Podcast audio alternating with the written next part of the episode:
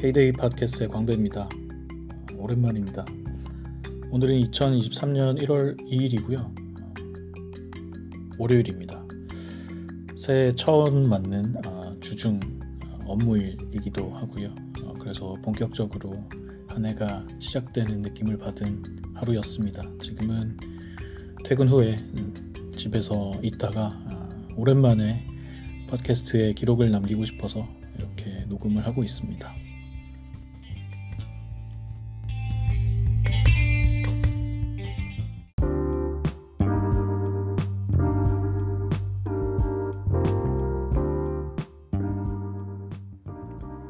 보통 새해가 시작될 때 올 한 해를 어떻게 살아야겠다 이런 약속이나 다짐 같은 것들을 하게 되기도 하죠. 저도 이천이십삼 년을 맞이해서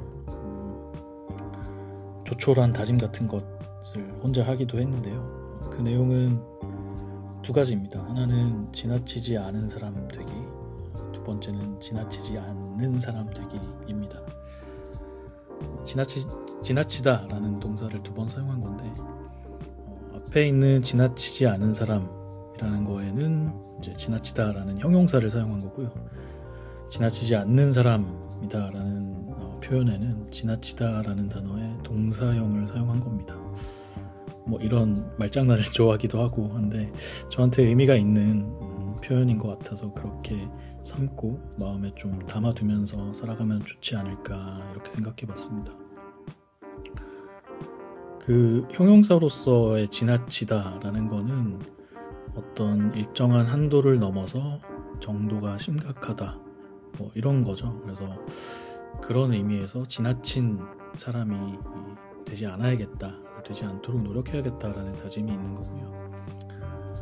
두 번째로 동사로서의 지나치다라는 거는 어떤 일이나 뭐 사건이나 현상 혹은 사람에 대해서 관심을 가지고 들여다보지 않고 그냥 넘기는 것을 지나치다라는 동사로 또 표현하기도 하죠.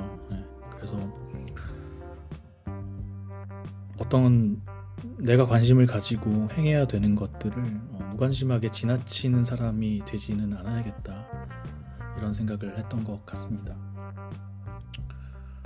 어, 뭐 이런 생각을 하게 된 계기는 뭐 제가 특별히 음, 해가 바뀔 때 의미 부여를 많이 한다거나 그런 편은 아닌데 십이월 중순쯤으로 기억하는데 누군가 우연히 저한테 물어보더라고요. 어, 내년 이천이십삼 년은 어떻게 보내고 싶냐.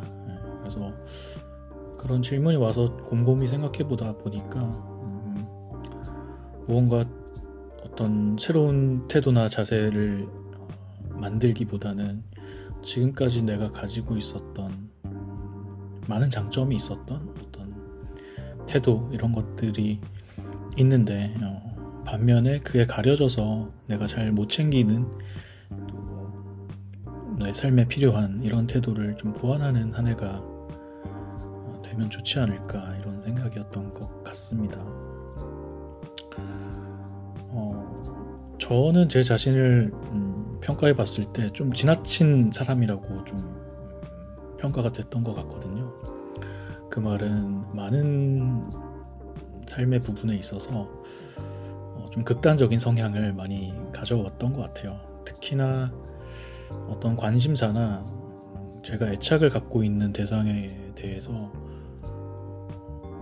몰두하는 자세가 되게 강한 사람이라고 생각했습니다. 물론 어, 몰입하고 몰두하고 그런 자세는 저한테 지금까지 많은 도움이 돼 왔어요.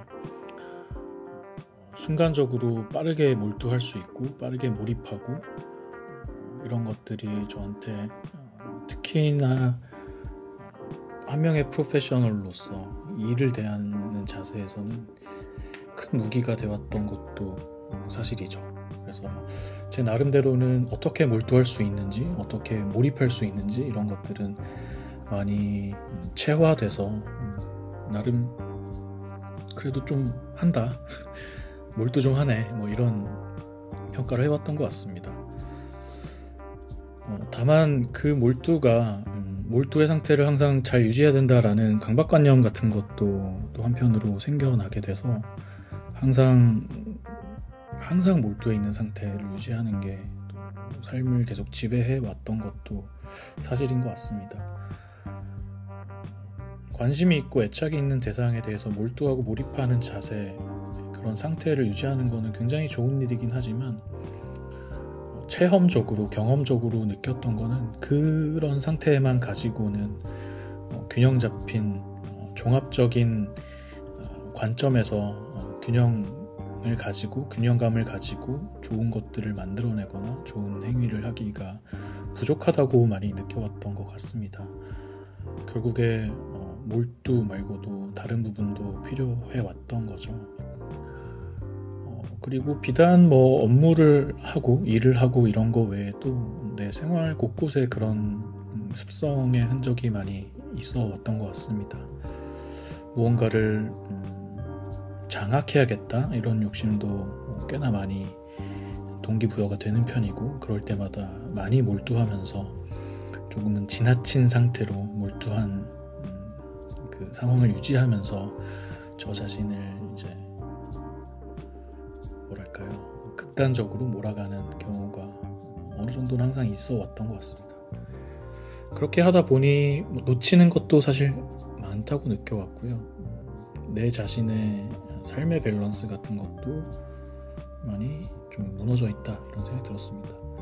밸런스가 사실 저는 목적은 아닙니다. 밸런스 그 자체의 어떤 가치가 있다고 생각하지는 않는데, 잘 살기 위해서 갖춰야 되는 자세, 도구로서의 밸런스는 중요한 게 아닌가 그런 생각을 요즘 많이 하게 됐고요. 그런 측면에서 지나치지 않은 사람이 되기 위해서 좀 반대의 노력도 해야 되지 않을까, 뭐 이런 생각을 해왔던 거죠.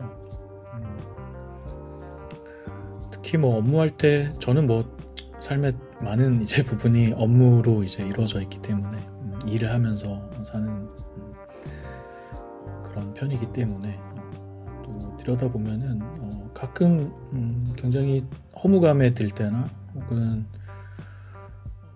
목표나 목적으로 한 결과물을 성취하기가 굉장히 어려운 순간, 그리고 어떻게 해야 될지 모르겠는 그런 순간들이 오기도 합니다. 그럴 때는 감정적으로 힘들어지는 경우도 있고요. 한동안은 그런 것들을 되게 견디기 어려웠던 것 같아요. 그래서 당연히 그 과정에서는 함께 관계를 맺는 사람들과의 어떤 감정적 스트레스 같은 것도 당연히 벌어지기도 하고요.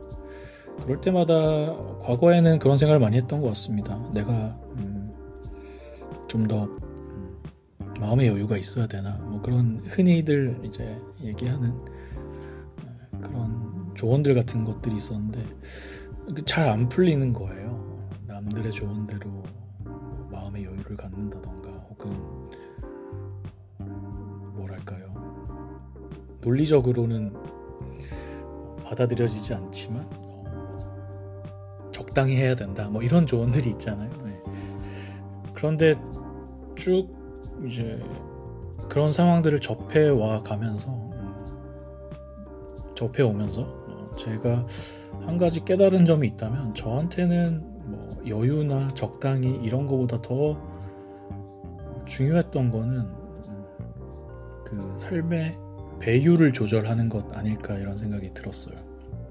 그 배율이라는 거는 카메라의 그 배율, 비유적인 표현인데요. 아까도 이제 언급했듯이 특정한 제가 애착을 가지고 있는 혹은 장악하고 싶은 무언가에 대해서 몰두하는 상태가 되면은 이제 줌을 땡겨서 그거를 되게 밀접하게 보게 되죠. 그리고 저는 그 상태를 유지하기 위해서 많은 노력을 하는 것 같고요. 근데 그러다 보니까 이제 그러니까 매크로로 보게 되는 거죠. 이제 카메라로 비유를 하자면, 그런 상태에서는 어, 되게 디테일하고 밀도 있게 볼 수 있고 응할 수 있는 장점이 있지만, 반대로는 그 주변의 것을 못 보는 네, 그런 단점이 되게 심각했던 거죠. 그래서 그럴 때마다 제가 좀 음, 경험적으로 나한테 필요한 자세는 마치 카메라의 배율을 어, 조절하듯이 내가 무언가를 바라보는 시각, 또 유연하게 가까이서 보다가 멀리서 보다가 라는 것들을 할 수 있으면 좋겠다. 그것이 나한테 필요한 자세가 아닐까, 이런 생각을 많이 했습니다. 뭐 그게 결국에는 아까도 말했던 음, 지나치지 않은 사람이 되는 어, 될 수 있도록 밸런스를 갖는 거겠죠.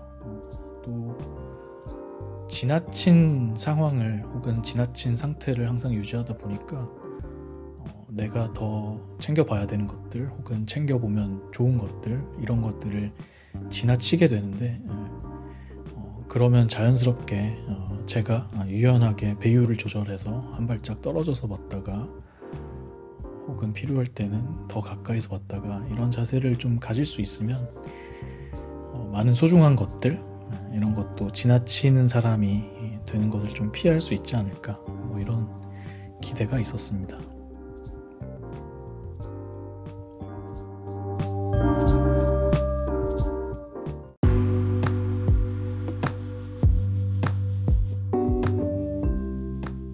그런데 그게 생각보다 쉽지 않은 것 같더라고요. 저한테는 몰두하는 거는 굉장히 편하고 자신이 있는 부분인데, 여유를 갖는다거나 한 발짝 떨어져서 보고 뭐 이런 것들은 조금 어색한 편인 것 같습니다. 어, 몰두하고 가까이서 보는 거는 저는 좀 그나마 좀 쉬, 쉬운 것 같긴 하거든요. 어, 내가 애착을 갖고 혹은 장악하고 싶은 대상에 대해서는 어, 예를 들면 시간을 더 들여서 더 그 대상에게 내가 더 익숙한 상태로 만든다거나, 그리고 자연스럽게 내 시간을 들이면 애착이 생기고 의미 부여를 하게 되죠. 그리고 그 대상에 대해서 분석하고 구조화를 해서 나름의 언어로 정의를 하고 지켜보면서 살과 뼈를 더하고, 이런 과정들을 겪다 보면 자연스럽게 가까이서 보게 되고 몰두하게 되고 만들게 되고 그런 것 같습니다. 습관이 되다 보니까 크게 어렵지 않게 뭐, 무언가에 대해서 몰두하게 되는 어떤 속성을 어, 자연스럽게 체득한 것 같아요. 어, 반면에 음, 한 발짝 떨어져서 보는 거는 음, 노력으로 되는 것 같지 않아서 그게 참 어렵더라고요. 그리고 많은 것들을 몰두하게 되면은 그게 마약과 같이 스스로를 더 몰아치게 되는 경향도 있어서 더 어려웠던 것 같습니다. 그래서 지나치지 않은 사람이 되고 지나치지 않는 사람이 되기 위해서 뭘 해야 될까, 뭐 이런 생각을 쭉 해봤는데 음, 저희 결론은 어, 좋은 습관을 만드는 게 필요하다라는 결론을 내렸습니다. 그리고 그 좋은 습관들에는 뭐 현재까지는 어, 의도하지 않은, 의도가 들어가지 않은 공백의 시간을 습관으로 만들어야겠다, 뭐 이런 생각입니다. 그러니까 한 발짝 떨어져서 보는 거는 노력으로 잘 이루어지지 않습니다.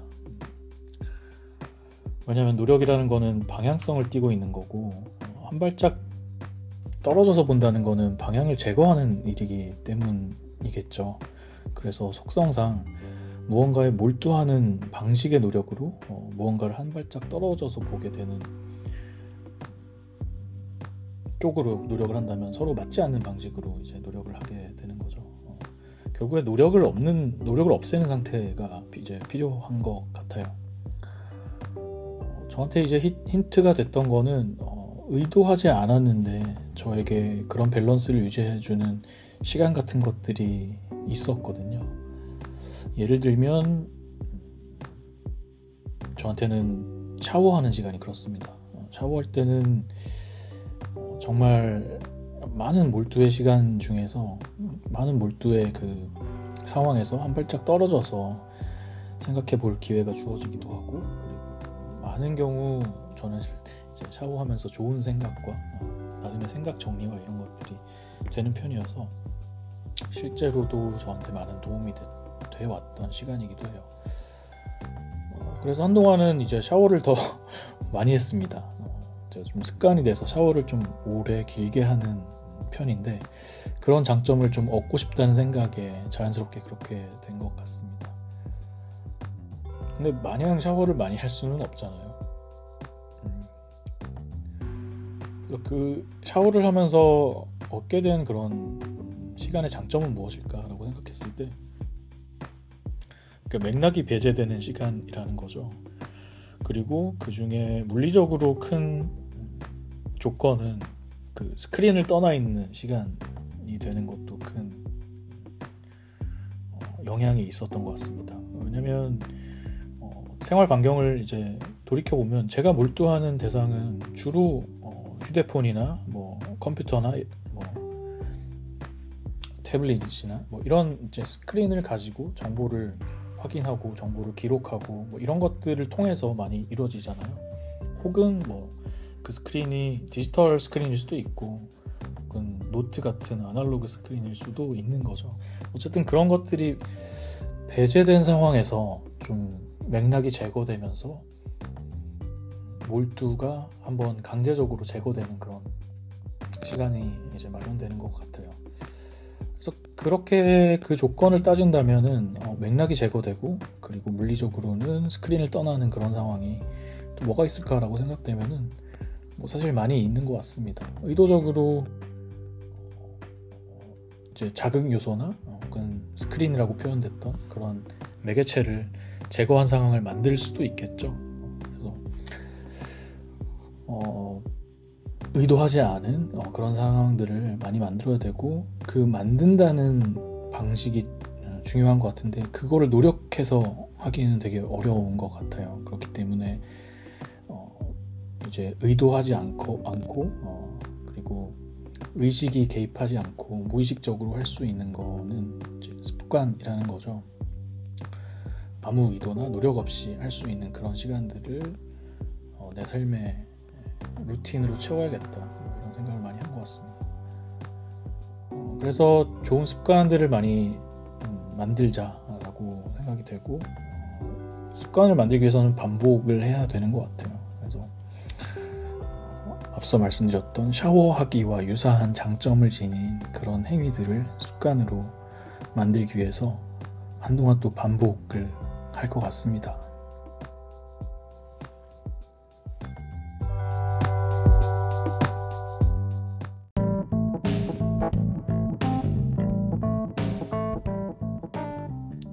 네, 그런 배경으로 저는 연초에 좋은 습관들이 반복될 수 있도록 하는 셋업을 좀 하고 있었습니다. 그 습관들은 일종의 공백이 되는 시간을 갖는 행위들로 세우고 있었어요. 예를 들면 어, 하루에 이십 분 이상 산책을 한다던가, 어, 또 명상의 시간을 갖는다던가, 어, 등등의 것들이죠. 그게 또 무의식 중에 행할 수 있는 자연스러운 습관이 되기 위해서 나름의 셋업, 어, 예를 들면 습관을 체크할 수 있는 애플리케이션을 제가 자주 보는 휴대기기에 셋업을 한다든가 그런 준비들을 하고 있었습니다. 뭐 이 역시 근데 음, 중요한 거는 이거를 노력으로 어떻게든 지나치게 또 몰두해서 하면 안 된다는 어, 그런 점이 있는 것 같아요. 어느 정도는 물 흐르듯이 하면서 내가 의도적으로 그리고 의식적으로 무리하면서까지 체득하는 방식은 아니라고 생각되고요. 자연스럽게 내 삶에 침투할 수 있도록 하는 그런 방식이 필요한 것 같습니다. 그러려면 뭐 시간이 또 필요하겠죠. 뭐 앞서서 말씀드린 어, 산책 또는 뭐 명상, 이런 습관들은 어, 비교적 저한테는 좀 그래도 많이 해본 이제 일들이라서 어, 이런 장점들이 큰 욕심 내지 않고 더 더욱더 안정적으로 내 삶에 들어올 수 있도록 하는 그런 긴 과정에 어떤 적응이 필요하지 않을까, 이렇게 생각됩니다. 그래서 이제 지나치지 않은 사람 되기, 그리고 지나치지 않는 사람 되기라는 게, 지나치지 않은 사람이라는 걸 항상 머리에 넣어두고 의식적인 노력으로 해결될 수 없을 거라고 저는 생각을 하고요. 결국에 이런 좋은 습관들을 특히나 빈 공간, 내 시간들을 내 삶에 안정적으로 채워내는 노력이 지나치지 않은 사람 되고 지나치지 않는 사람이 되는데 도움이 되지 않을까, 뭐 그런 생각을 하고 있습니다. 목표가 뭐 소박하죠. 뭐 대단한 걸 이루겠다 뭐 이런 건 아니고요. 결국에 근데 더 좋은 성과를 만들어내고 더 좋은 결과와 어떤 보람을 느끼기 위해서 필요한 자세와 환경이라고 생각하기 때문에 그런 노력을 해야 될 것 같습니다. 마음이 그래서 편해요. 저는 무언가를 달성해야겠다 뭐 이런 그 형태가 있는 목표를 잡기보다는 이런 방식으로 삶의 태도를 좀 갖고 나가겠다, 그리고 그 목표는 어, 어느 한 지점이 있, 지점에 있는 게 아니라 성과 같이 방향성에 있다라고 생각하는 거는 많은 좀 위안과 네, 힘을 얻게 되는 그런 목표 설정이 아닌가, 뭐 이런 생각도 하게 됩니다. 어 글쎄요, 뭐 올 한 해가 뭐 어떻게 채워질지 모르겠지만 뭐 이런 생각으로 살아가면 그렇게 나쁘지는 않은 또 한 해를 보낼 수 있지 않을까, 이렇게 생각되네요.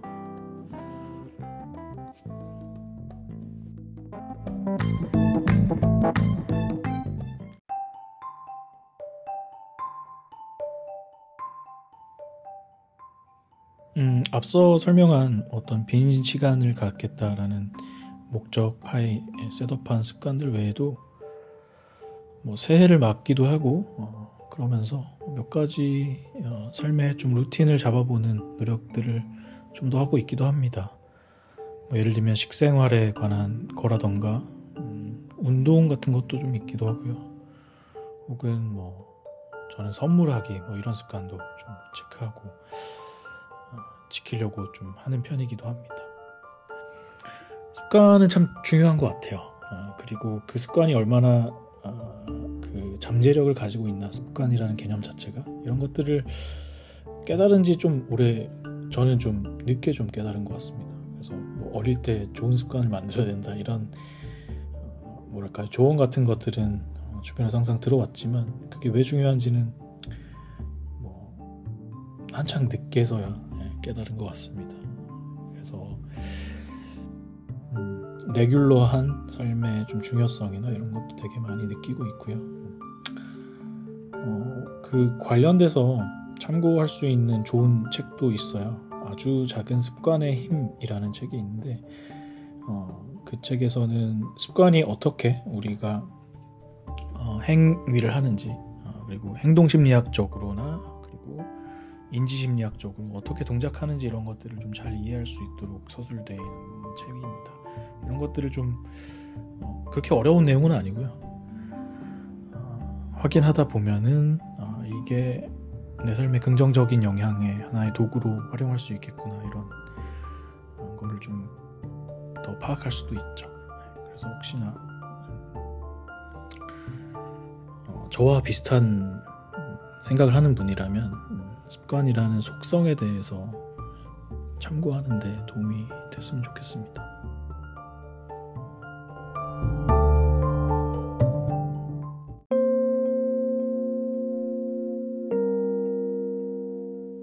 이번 팟캐스트가 되게 오랜만에 어, 녹음을 하는 겁니다. 음, 마지막 에피소드가 언제였는지 잘 기억이 안 나네요.